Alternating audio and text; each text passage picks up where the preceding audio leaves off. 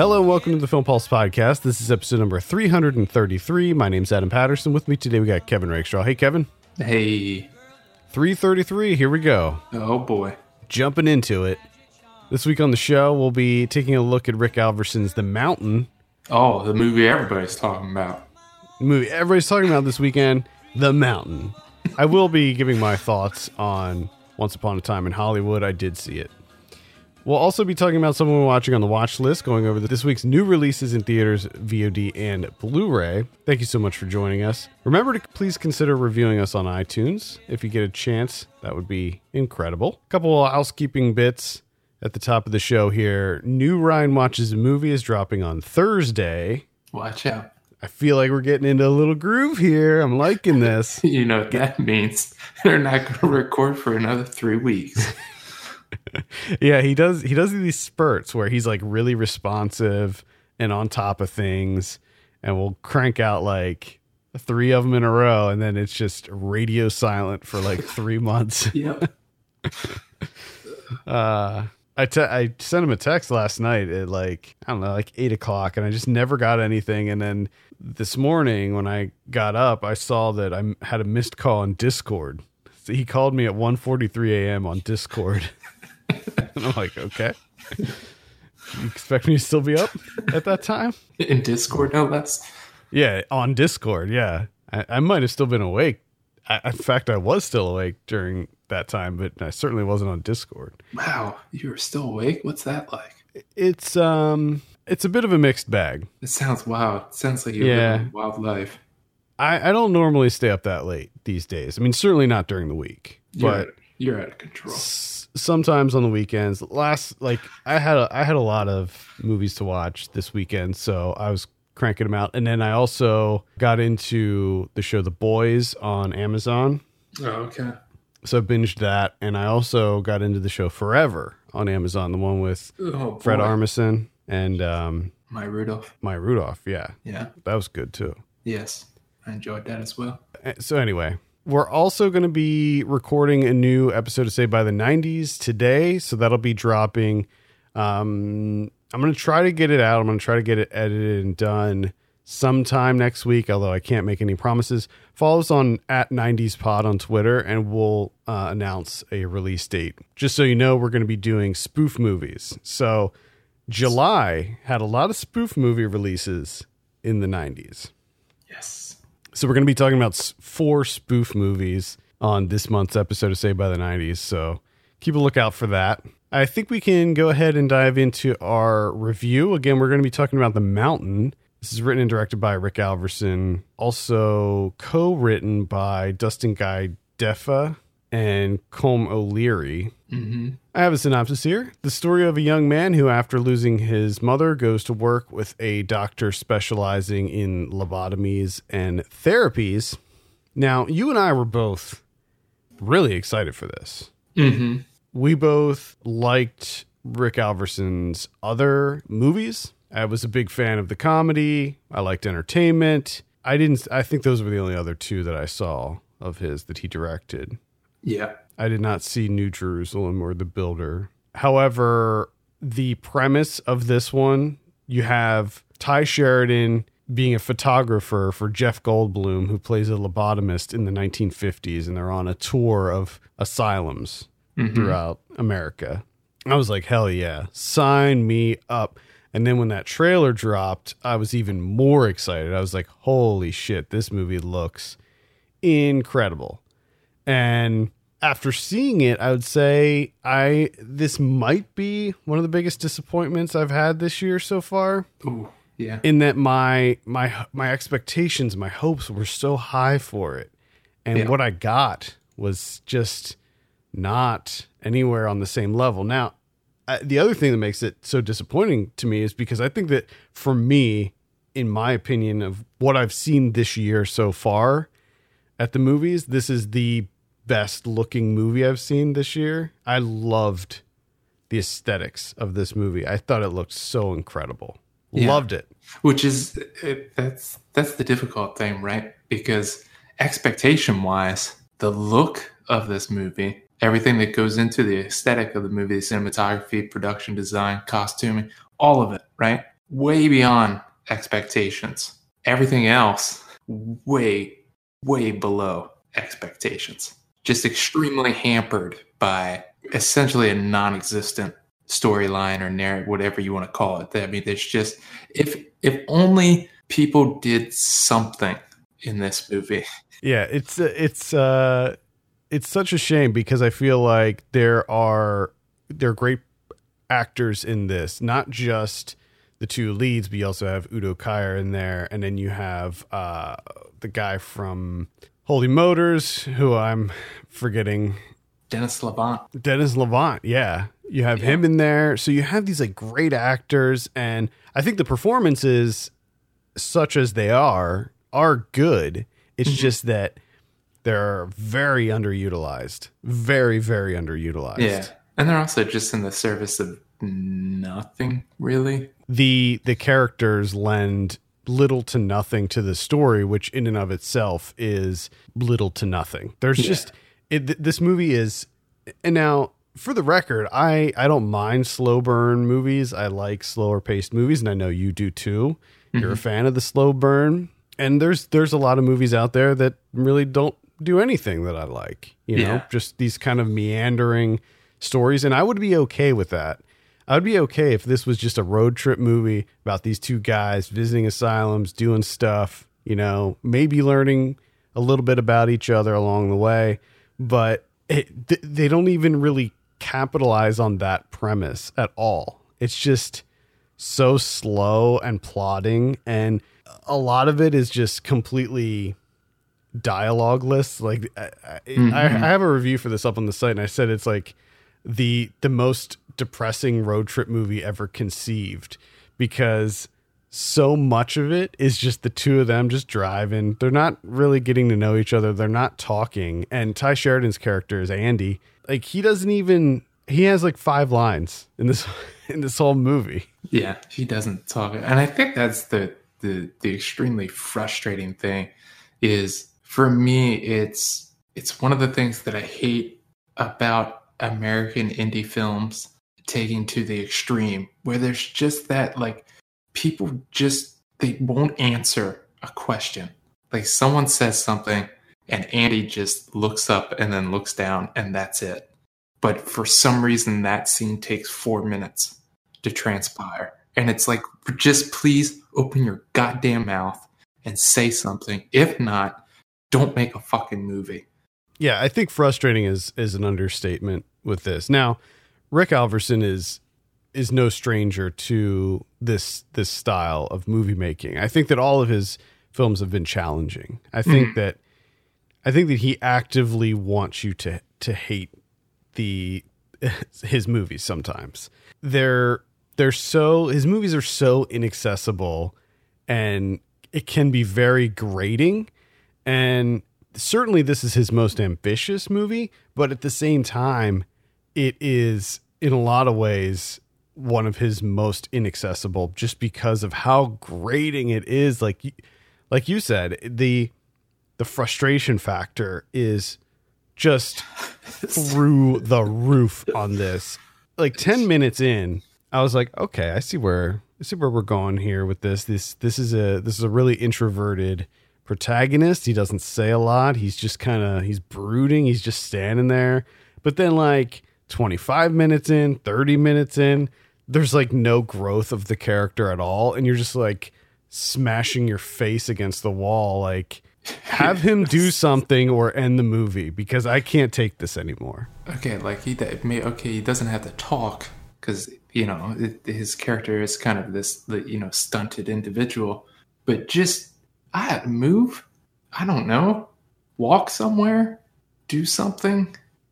Something i don't know it's just it was very irritating and yeah. then the, there's a there's a whole lot of because this is it's very there's uh, a decent amount of this that feels very fleeting and that there's these very very small um, superfluous scenes that just don't really need to exist at all. You know, like the there was just there would just be like a quick little scene of them eating breakfast, I guess, and that would last for like half a minute, and then we would just go to some or you know Jeff Goldblum's like Lillian Gish, Lillian Gish, and then it was like the next thing I'm just like, what? Oh, okay, what? I, uh, whatever. And I think the thing that the thing that makes it even more frustrating is because of the overall look. Like everything, you can tell that there's just this immense attention to detail that went into this because this looks like 1950s America. Like it's immaculate.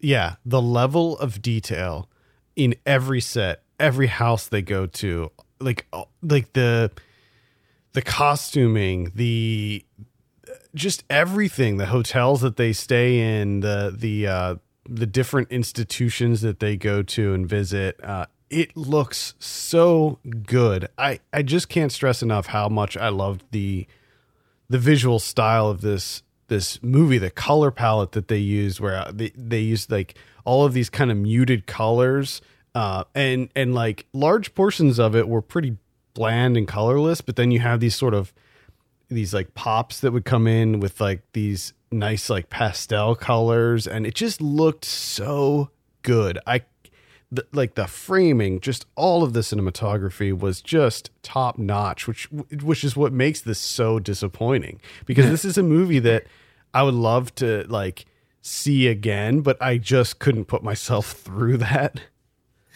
Yeah, just I mean, like just put it on the the TV and just mute it and just go about your day and just intermittently, you know, just stop in front of the TV every now and then and be like, oh yeah, this is this looks great.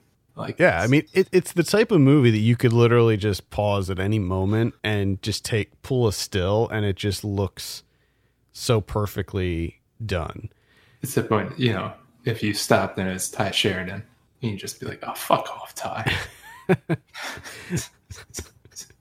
I think that I think that he is a, a great actor, and I think that he did a lot with he did a lot with the character in this, even though, um, despite the character being so uh, one note, you know, you could tell that this was a character that had depth, but it's just that we never saw any of that. Yeah. Oh yeah. And I know that I mean it is it works pretty well as this like a, like a, a portraiture of like American loneliness. But at the same time, it's just that over and over again for like uh, a little under two hours. It's just it could have added something to it. Uh, Jeff Goldblum was underutilized as well. I think that the lack of dialogue for his character really prevented him from, you know, being Jeff Goldblum and and really coming out of his shell. There's a few times where he acts a little kooky, but not as much as I expected. No. No. And I mean, it does present, it is interesting in the sense of like the 50s with lobotomies and everything, which is just complete insanity to me. The fact that, you know, the majority of people that got lobotomies, you know, were either gay men or women. And here you have the majority of the people doing the lobotomies are the ones that are out of their fucking minds. yeah. It's just, Yeah. And I also did not know that this movie. I thought it was just lobotomies. I didn't know that they were going to be doing the electroshock therapy, which is uh, that's uh that is way too difficult to watch. Yeah, there were uh, a number of medical procedure scenes in this that that looked very accurate and disturbing. Mm-hmm. Yeah, so I know that I I have a family member that had that, and I know what it does. It is Messes you not. up. It's not good. Yeah. Uh, so that's the mountain. Any final thoughts before we give uh, this a score? The only thing with it is like Lavant shows up at the end, right? And Hannah Gross even there for a little bit, which is like she she brings some interest into the movie, and then they immediately cut that off. But the same thing with Lavant, like he tries to like add this, you know, emotion to it, this the completely emotionless film, and tries to get it at the end there, and like it was kind of welcome to for me, but at the same time, I'm like, like I don't know what any of these people are doing. I don't know what we're doing here. yeah, like the scene when we're at the whatever kind of like workshop thing that was that he was running. That's what I mean. Like you only get like any of these moments that you get, they're so short and fleeting that it just it ultimately doesn't matter. Doesn't make any sense. Yeah, I agree. Unfortunately, it's uh, it's it just it kind of sucks. I mean, it's it's a gorgeous, gorgeous film, but man, is it a tough watch. It's just I just couldn't get into it. It's it's hollow. It's hollow. I don't know if it's supposed to be like a lobotomy itself. I don't know. Is the film lobotomized? I don't know. Maybe, perhaps. It doesn't work either way. I mean, if that if that's what that could be what he was going for, but if that's the case, eh, that's just doing a disservice to the audience and the film itself, and I can't really get behind that. Yeah, but again, I will reiterate very strongly: everyone that was involved with dressing this movie up in terms of set decoration, costumes, incredible job. Yeah, I mean the locations too, the the different like hospitals and hotels that they go to. I mean, it just ah, Yeah. so good, just so good. Uh, all right, I gave this a five out of ten on my review. Kevin, what are you going to give this? I think I'm right there with you, straight down the middle of the line. Yeah, the I mean, if it didn't look as good as it did, it Oh, yeah. would be lower. It would be certainly lower, but Yes, yes. the score was really good too, by the way. All right, let's talk about some of what we've been watching on the watch list. Kevin, I believe it is your turn this week. I think that's bullshit, but whatever. All right, fair enough. Uh, I finally watched Final Destination from 2000. Wow, James first Wall. time, first time was first time watch. I think so. Pretty sure. Yeah. None of it felt familiar to me. Interesting. Yeah. So uh, I actually found this movie to be kind of ridiculously fun. I mean, Yeah. some of it doesn't work, but just I love this idea of death essentially being this monster that creates these ridiculous Rube Goldberg devices in order to kill people that he wasn't able to kill the first. Just the way things escalate which uh, the highlight being the teacher that dies that Devon Sawa tries to he's like really the first one that he tries to intervene and you know stop from happening and it is insane everything that happens in order to kill this woman. And it just just keeps going and going. And Devon Sawa just has no idea what to do. Like he he got to the point where he he kind of knows what's going on. And he has an idea that he can intervene but he has no idea how to do this which i that's the, the main thing that i liked about this movie is it felt i mean as ridiculous it is as it is it felt very realistic in that yes he figured things out but he still has no idea how to do what he needs to do it's just he's just kind of failing but and also how he kind of loses his mind trying to you know playing this this game with death Mm-hmm. it's just a great idea I love the whole series. Uh, I'm a fan of. I, I wasn't a huge fan of the second one, but all the rest of them, man, Uh, it's a all of them are really fun. yeah i definitely it was enough that i was like yes i am going to continue with this yeah, Serious. it's it's a it's there's some there's some weaker entries in the franchise, but uh, the th- I think it's the third one, the one that was in 3D, was not great either. I think that was the one with the roller coaster. Uh, but uh, yeah, most of them are really over the top fun. it's just like like his his buddy the first one that goes with like he's in the bathroom and it's just constantly like these he just narrowly escapes it and then it sets it up like this is going to be the way that he's Mhm. going to end up going out You're like, nope. it's just. and I love that the, the water creeps under his foot. He didn't move. He doesn't move. But just the water getting under that foot just throws off his equilibrium. He just foot goes out. He's done. yeah, yeah. I'll be uh I'll be curious to see if you if you see more of these and I'm definitely going to try to hear what you think about some of the sequels. Yeah, this is something that kind of came out of like, me and my wife both kind of realizing that we haven't seen a lot of these uh these kind of like horror movies from either the the 90s or the early 2000s or if I have seen them and she hasn't, it's been such a long time for me. So we're Yeah. kind of going at them, and uh, man, they're yeah, just every the everything that the people wear in this movie. Oh man, just like shirts three sizes too big. Yeah. Just The- yeah, final the first Final Destination came out in 2000, but it's definitely a 90s movie. oh my god, incredible. Uh, so I saw Once Upon a Time in Hollywood. Obviously, this is the new Quentin Tarantino movie. Everybody's talking about it this weekend. Uh, I liked it a lot. I didn't love it. I think it had some problems.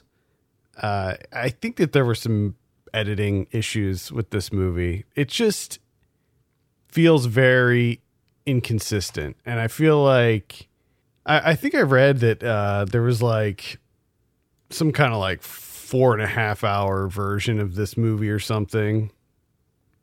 Now the the one that's in theaters right now is two hours and forty one minutes, so it's pushing three hours, and you feel the length. It, it it's pretty long. This is not a movie for you, Kevin. I don't think. Uh, this was when you were like, because I, I had to work this weekend, and when you threw that out there, I was like, well, let me see what the runtime is is on this bad boy. And as soon as I saw the runtime, I was like, no, no, I'm already gonna have not a lot of time this weekend. Not happening. Yeah, I mean, I, I think you should probably still see it, but I maybe would temper your expectations going into it, just, specifically for you, because I think that there's going to be a lot of elements of it that that you're not into. There is narration in it. There's some voiceover happening that is unnecessary and not very consistent at all. Like it just pops up out of nowhere and then it just disappears for a while and then it comes back and then it's gone. Um, a lot of the movie is spent on set with Leonardo DiCaprio's character uh, just acting like in this like western that he's in. And I feel like they spend way too much time doing this. Like they'll they'll be like I don't know, half a dozen scenes that play out and it just feels like this is this is too much. Like this, th why is all of this in here? Like I feel like you could get you could you could properly convey this man's plight and where he's at in his life and in his career and in and also where Hollywood is at during this time and in a pretty major transition period. You could convey all of that with just a couple scenes and they uh they just really overdo it with that.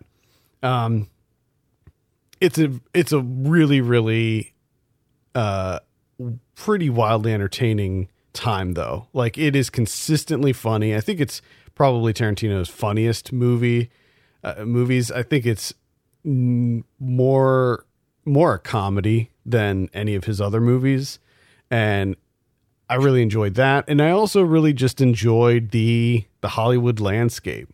You know, this is at the the dawn of the the golden age of Hollywood and I feel like Tarantino being such a movie lover himself and being essentially a film historian, he's able to, you know, put in so many little like tidbits of this era that mm-hmm. were just like almost throwaway things, like just little visual cues, like just tiny little like conversations that you know you, you just blink and you'll miss them things that really kind of accentuate the the time period in which this took place. And then you have the the big. I'm not going to spoil anything, but you have this big uh, culminating uh, finale that uh, was r- really effective and and worked tremendously well. So there were a lot of things I liked about it. Obviously, the the performances you have uh, Brad Pitt and Leonardo DiCaprio were great, but also Margot Robbie was really really great as uh, Sharon Tate as well. Pretty much everybody across the board was solid performance wise. Um, so there was a lot. There was a lot that I really really liked about the movie. I just felt like it was a little it was a little rough in the editing at times and i feel like it just could have been trimmed up a little bit but otherwise i would still say it is uh, it, it, absolutely worth a look certainly not my favorite tarantino movie but it's not uh, i don't know if it would necessarily be at the bottom of the list either uh, i saw uh, girlfriends from 1978 this is directed by claudia Weill this is on uh, Criterion Channel. This is a movie I've been wanting to see for ages, right? It's supposed to be, you know, this unbelievable classic. And so finally get to Criterion Channel. Thank you for that. And uh man, this is this is pretty damn good. This is pretty incredible. This is apparently this is the movie that uh I guess largely influenced the show Girls. And it's Melanie Mayron plays uh, Susan Weinblatt, and her and her roommate. Her roommate ends up moving out, getting married, all that. She gets married to Bob Balaban, a young Bob Balaban, and Susan Weinblatt ends up dating a young Christopher Guest. So a lot of great comedy in there. But the interesting thing here is that it's like about an hour and a half, right? And it's just there's not a whole a lot uh, in terms of like a narrative arc. Well, I'm sorry, there is, but it just it covers a lot of ground in that hour and a half, right? So a lot of subject matter, a lot of time, uh, a lot of uh, what goes on with the relationships, who they're dating, them as friends, other people, uh, stuff in her career as a photographer, where like she has setbacks, but she also has victories. Like for for the runtime, it definitely feels like there's a lot more going on. Like they they jam pack so much into it, so it feels longer, but in a good way. It doesn't feel like it's just dragging on. You're just kind of surprised at the end to be like, wow, that was only you know an hour and a half. Felt you know much larger in scope, and uh, it's just a great balance and a great mix of comedy and drama, and it seems to just a great job of shifting between the two and knowing exactly when to do that, you know, tonally. And it just everything about it works. Might have to check this out. Uh, that's Girlfriends on the Criterion channel. All right, so I'm uh, in week 37 of Fantasia Fest, the the festival that never seems to end. No, I swear to God, dude. It, it, I swear to God, this is the longest film festival in the world. It just never ends. One movie that I could recommend is uh, called Freaks. This is directed by Zach Lipovsky and Adam B. Stein. Now, this is a movie that I think is will certainly divide audiences in where it goes because it is a movie that uh, I'm I'm not sure like the the marketing material for this is a little bit intentionally deceiving. And I, I haven't seen there. There is a trailer out. They did release a trailer, but I haven't watched it, so I'm not sure how much they give away in the trailer. Uh, but it, it is the type of movie that you want to go in completely cold. You don't want to know anything about this this one going into it because I, I feel like if you if you did unintentionally read some stuff about it or see too much in a trailer that it could uh, very well ruin the the experience because there's there's several twists and several things that happen that are really surprising that take the movie into some really interesting directions. Uh, what I will say is that it stars Emile Hirsch and uh, Lexi Kolker as a um, a father and a young daughter who seem to be held up in this like decrepit like derelict house and he refuses to let his daughter go outside. Even though it looks perfectly fine, he says that you'll be killed. And you know that there's something weird going on because like he will periodically bleed from his eyes. Ooh. And he's like asking her if she ever bleeds from her eyes. So you know that there's something happening with that. Uh, and you also know that there's this kind of creepy ice cream man that sits outside in front of their house, and uh, he's played by Bruce Dern. And you know that the that the girl's mother is presumed dead, and you also know that she uh, has like visions of w- what she believes to be like ghosts and that's really all you need to know going into it. Where it goes from there is not expected at all. It's set up like a like a horror movie where you have this like crazy possibly abusive father who's preventing his daughter from going outside, but then it sort of turns into this almost sci-fi story. And I won't I won't divulge any other details, but I really liked where it went. I thought it was really fun and interesting, and uh, it's it's definitely one that I could that I could easily recommend. That's called Freaks. I had a, an A24 horror movie, right? Called A Hole in the Ground. Yeah, I've heard about this. Uh, I haven't seen this yet.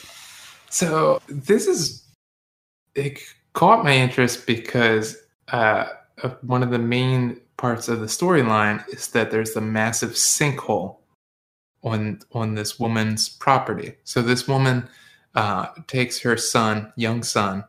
They move. Right, she's a single mom now. She's moving to this new place with her son. So it's of course one of those movies where it's like you know the single mom horror film where the can't handle the kid or whatever. Uh, I guess too too much stress. And uh, of course, she gets some medication, and then there starts playing into this whole idea of like, is she actually crazy or is she actually onto something? So it's a lot of well worn territory that you've seen a lot of other movies, but not many horror movies have a massive sinkhole on someone's property that plays, you know, kind of an important role here. so I, you know, I read sinkhole. I say, okay, sinkholes. Now, the sinkhole that's in this movie is insane. Like it's, it's like a couple city blocks. Like it's a big ass sinkhole, just like swallowing a forest. And no one seems to be discussing this at all. No one's doing anything about it. She walks out into the forest, sees this massive sinkhole, and she's just like, oh shit. And her son comes over, and her son's like, hey, what's that? And I shit you not, her answer is nothing. And they go back to the house. Now, if you're a parent, I think it's kind of important to explain what a sinkhole is and how fucking dangerous they are, especially one that's eating like half of a forest. Okay. So that's her first mistake because the kid, Yeah. kid ends up going into the sinkhole, right? And he comes back, and the whole, you know, the whole thing is, hey, is he different? Did the sinkhole do something? And it's just like no, no one, no one outside of what I just said, which is, hey, what's that? Oh, it's nothing, honey. Let's go back to the house. There is no mention of the sinkhole ever in the rest of the movie. And I'm just, I don't understand that. Like, it's just all the other like horror elements of it are just, you know, it's just, you've seen it before in better movies and done better. And then the ending is really bizarre where it's this, this kind of a climax. And then it just kind of like, it like fast forwards through its own movie and just like kind of skips ahead and like, ah, we're done. And you're just like, oh, really? Just like massive leaps in time to just be like, yep, we're done. Roll credits. Mm. It's it's kind of bizarre. It doesn't work. None of it really works. Uh, all right. I saw here. Here's a couple other Fantasia ones. One that I kind of liked was called The Wretched. This is a little bit of a creature feature. It it almost has a Fright Night vibe, maybe mixed in with a little bit of Invasion of the Body Snatchers. It's essentially about this uh, this little little harbor town, and this kid, this teenager who is like sort of rebelling against his parents' divorce. He's a little shit, and he goes to his dad's place. His dad owns this marina, and he goes to work at the marina for the summer, and he starts noticing some weird stuff going on with his neighbors. And what happened was his neighbor uh, hit hits a deer with her car on the way home and takes the deer back to her house in order to like gut it and and you know harvest its meat. Mm-hmm. But as it turns out, there's a witch that's hiding inside of the deer's body. Oh, fuck. And the that witch sounds incredible. The witch emerges from the deer. Yes. In a very gross scene and ends up taking over the the mom, the wife that's that's the neighbor. And essentially goes inside her body yes. and wears wears her like a skin suit. and oh, boy. And so what she does is she she's a witch, so she wants to gather up all the children. She she wants the children. Naturally. But because also because she's a witch, she has the ability to sort of cast spells on other people. So she so- starts controlling the other people in the town and taking over the other people in the town. Oh my. And the douchebag neighbor kid, he sees this like something's going on here, but of course nobody believes him. He's like, "There's a witch. There's a witch taking over people's bodies," and uh, nobody believes him. And it, of course, leads to this like big, uh, big climax at the end. There's some really interesting uh, twists and turns that happen along the way. Some some really kind of fun things that I didn't see coming.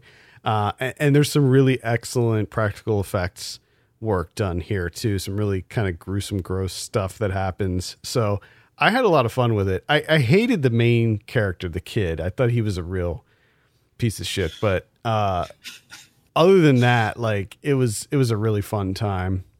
Uh, again, that's called the Wretched. So keep a keep an eye out for that one. Yeah, it's it like every every little tidbit of the of the narrative that you gave, every little morsel just made it sound even better. Yeah, I think you I think you would have a good time with that. Uh, another one that was a really good time was Satanic Panic, directed by Chelsea Stardust. This is a it's a horror comedy, super super graphic, really gory horror comedy about a a pizza delivery person who uh, delivers pizza to this uh, rich neighborhood, this like sort of big mansion, and they stiff her on the tip, and she finds that her scooter is out of gas, so she goes to try to maybe collect a tip and maybe get some help with with her scooter situation and like nobody's answering the door so she goes inside and finds that uh, they're doing a satanic ritual in this mm-hmm. big mansion and it turns out that all of the the neighborhood people that live in this like rich like affluent gated community are all part of a satanic cult and as it turns out they need a a virgin for their ritual and the version that they did have uh, ended up having sex like the the day of or the the day before the ritual because she knew that she was going to be sacrificed. Uh, turned out to be the daughter of one of the the Satanists. And uh, this is a really, really fun movie. It it has Rebecca Romijn in it. She plays like the lead cultist. Uh, and her husband is played by Jerry O'Connell, who's her husband in real life, and he has he has a soul patch, and he vapes constantly, and something really awful happens to him that's also very funny. AJ Bowen AJ Bowen is in there too. Something really terrible. Uh, yeah, of course he is. and and something terrible happens to him too. Something really gory and horrific. Uh, Hayley Griffith is the she's the lead. She plays the lead, and she's really great in it as well. I definitely recommend this one. It, it's so over the top, really goofy. All all practical effects in this one as well. And uh, yeah, I had a blast with Satanic Panic. It's Nice. just- it's really really fun. Um, let's see the the I guess the the only other one that I will mention, the final one, is uh, called Harpoon. This is directed by Rob Grant, and it involves three, I would say, qu- quote best friends, um, because as you find out that they're they're not really best friends. They kind of they're kind of horrible people in general. But it's three friends who go out on uh, one of their one of these friends is rich and he has his own boat, and they go out for a day a day on the water and they end up getting into this big fight and one of the friends ends up getting shot in the hand with a spear gun and they have this sort of uh, it, uh, the big fist fight breaks out. One of them gets knocked out, and then the two of them, uh, the guy and uh, a young woman, they decide to just kill this friend because if he wakes up, because they knock him out, if he wakes up, he's going to kill us because he's nuts. So they're like, all right, let's just dump him overboard. We can say it was an accident. So they dump him overboard, and he wakes up in the water, and they sort of decide okay we're not going to kill each other. We're just gonna we're gonna go back. We're gonna forget any of this ever happened. So they were like okay let's get rid of anything that you can use to hurt someone.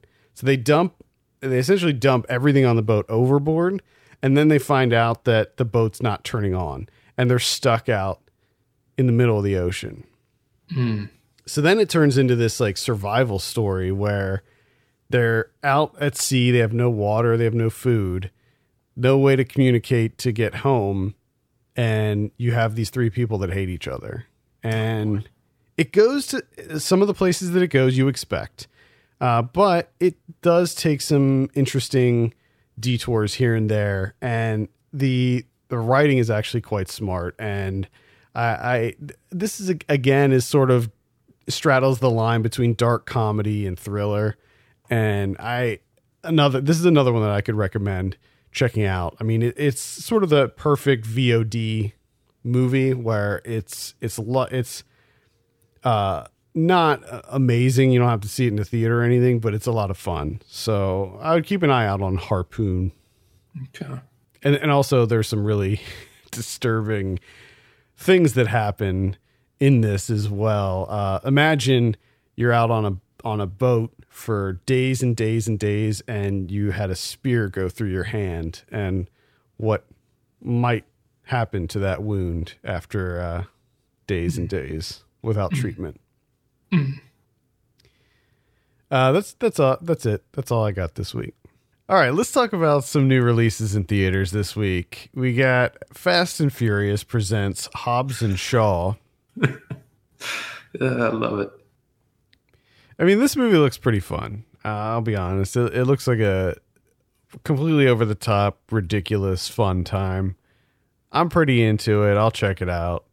I do. The I- whole like Fast and Furious presents thing is unnecessary. yes, that's the part that I love the most. Yeah. Yeah. I just love how they're getting so ridiculous with it. Like you couldn't just I mean, I, I think just putting Hobbs and Shaw would be enough. Like people would know. Like these are the two characters. No, you gotta, you gotta get that brand out there, brand out front. Either way, I think it looks uh looks looks pretty fun. You got you got The Rock in there, you got Jason Statham, you know, two sworn enemies of the franchise that are forced to team up against Idris Elba, who's playing the bad guy. And you got Helen Mirren in there. And Come is, on. isn't Idris Elba like a like a fucking android or something? he he has like uh, well just judging from the trailer he has like some kind of biotech in him that makes him like superhuman or something Yeah, he's like indestructible. It's insane. I love how they're just going into superhero territory. yeah they're just it's, like uh, that's that's that's what's the fashion right now. So let's do it. well it looks like they're just totally embracing it so Yeah. I, i'm pretty i'm pretty stoked for it it's directed by david Leitch who did uh deadpool 2 he did atomic blonde he did um the first john wick he was a co-director on the first john wick So it sh- it should be a good time. Uh, let's see what else we have here. The Nightingale is coming out, and I'm assuming what would be.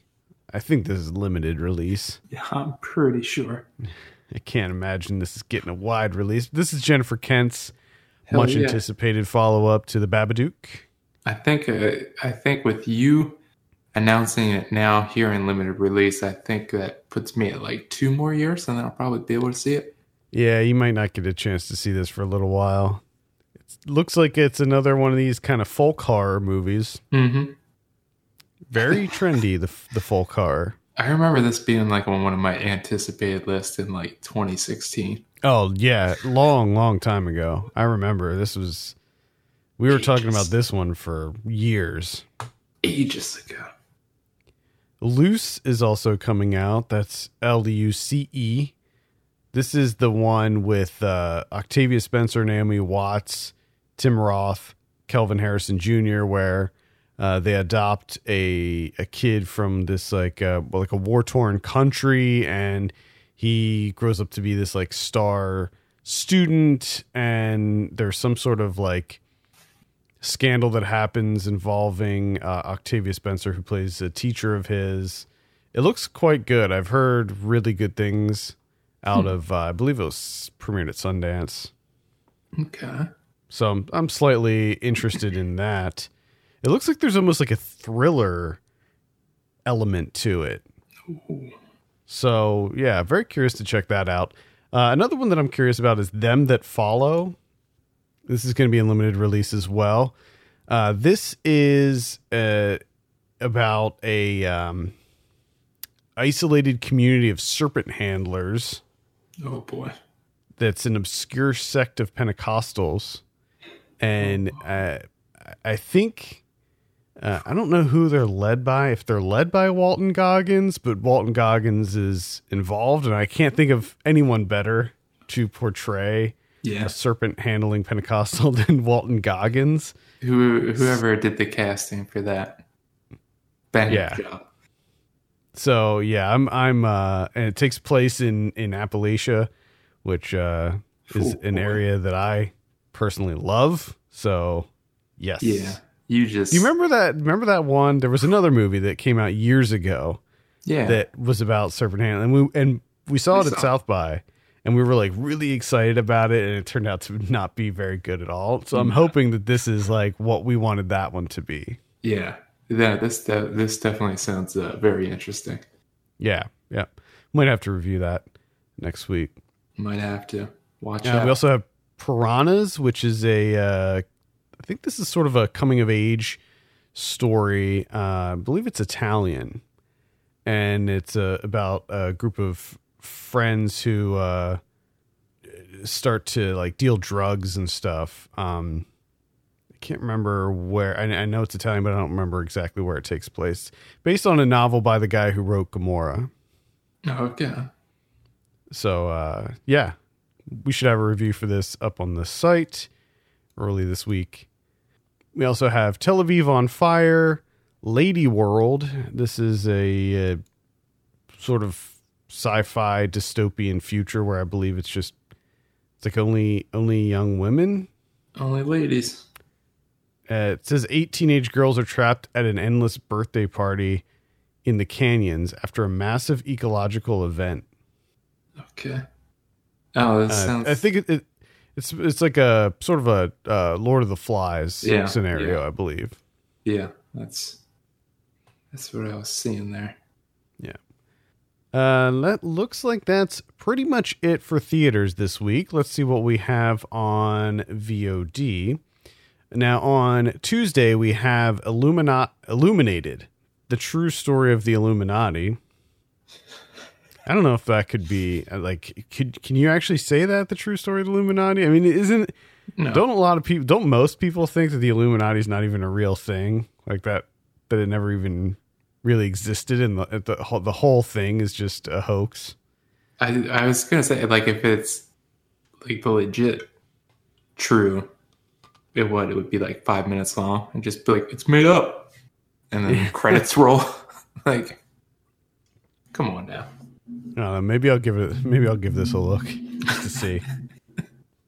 That would be funny if they, if they did have like a lot of substantial evidence that just really sealed it that it is Yeah. hundred percent true. They just Cr- blow the whole crack- thing open, Yeah. and everyone ignores it except for you, the one person that saw it, and then you get extremely obsessed with it. Turn into one of those people. and I lose my friend for the rest of our lives. Because I see the, the triangle Illuminati symbol like in everything, and I believe that it's all a sign. Uh, I hope that doesn't happen. Mm, I highly doubt that that would happen. also on Tuesday we have Surviving Confession. This is a comedy. We got Chain of Death. Ooh. We have, and then on the 31st on HBO, we have Unmasking Jihadi John, Anatomy of a Terrorist. On Friday, what do we do? We have anything on Friday? We have A Score to Settle, 15 Minutes of War, Otherhood, which is on Netflix. And it looks like that's it for this week on VOD. On Blu ray, we have Humanoids from the Deep from 1980. This looks like a steel book that's coming out. Oh boy. Glory from 1989 is coming out on 4K. Hellmaster from 1992 is coming out. I think this might be a Vinegar Syndrome. It is. And then Play Dead from 1983 is also coming out on Vinegar Syndrome. This might, might be a killer dog movie. We have Lust for a Vampire from 1971. We have The Pink Ladies from 1980 and Mascara from 1983. The last two I mentioned are also on Vinegar Syndrome. Jeez.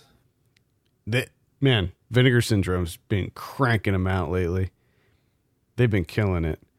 Long Shot from earlier this year is coming out. That's the comedy with Seth Rogen and Charlize Theron. Mm-hmm. Didn't didn't hear great things. Mm-mm. Portraits of Andrea Palmer from 2017. Domino, that's the De Palma one. Coming out? Yeah. Mm-mm. Mm-mm. No, thank you. El Chicano from it says 2018, but I think that came out earlier this year.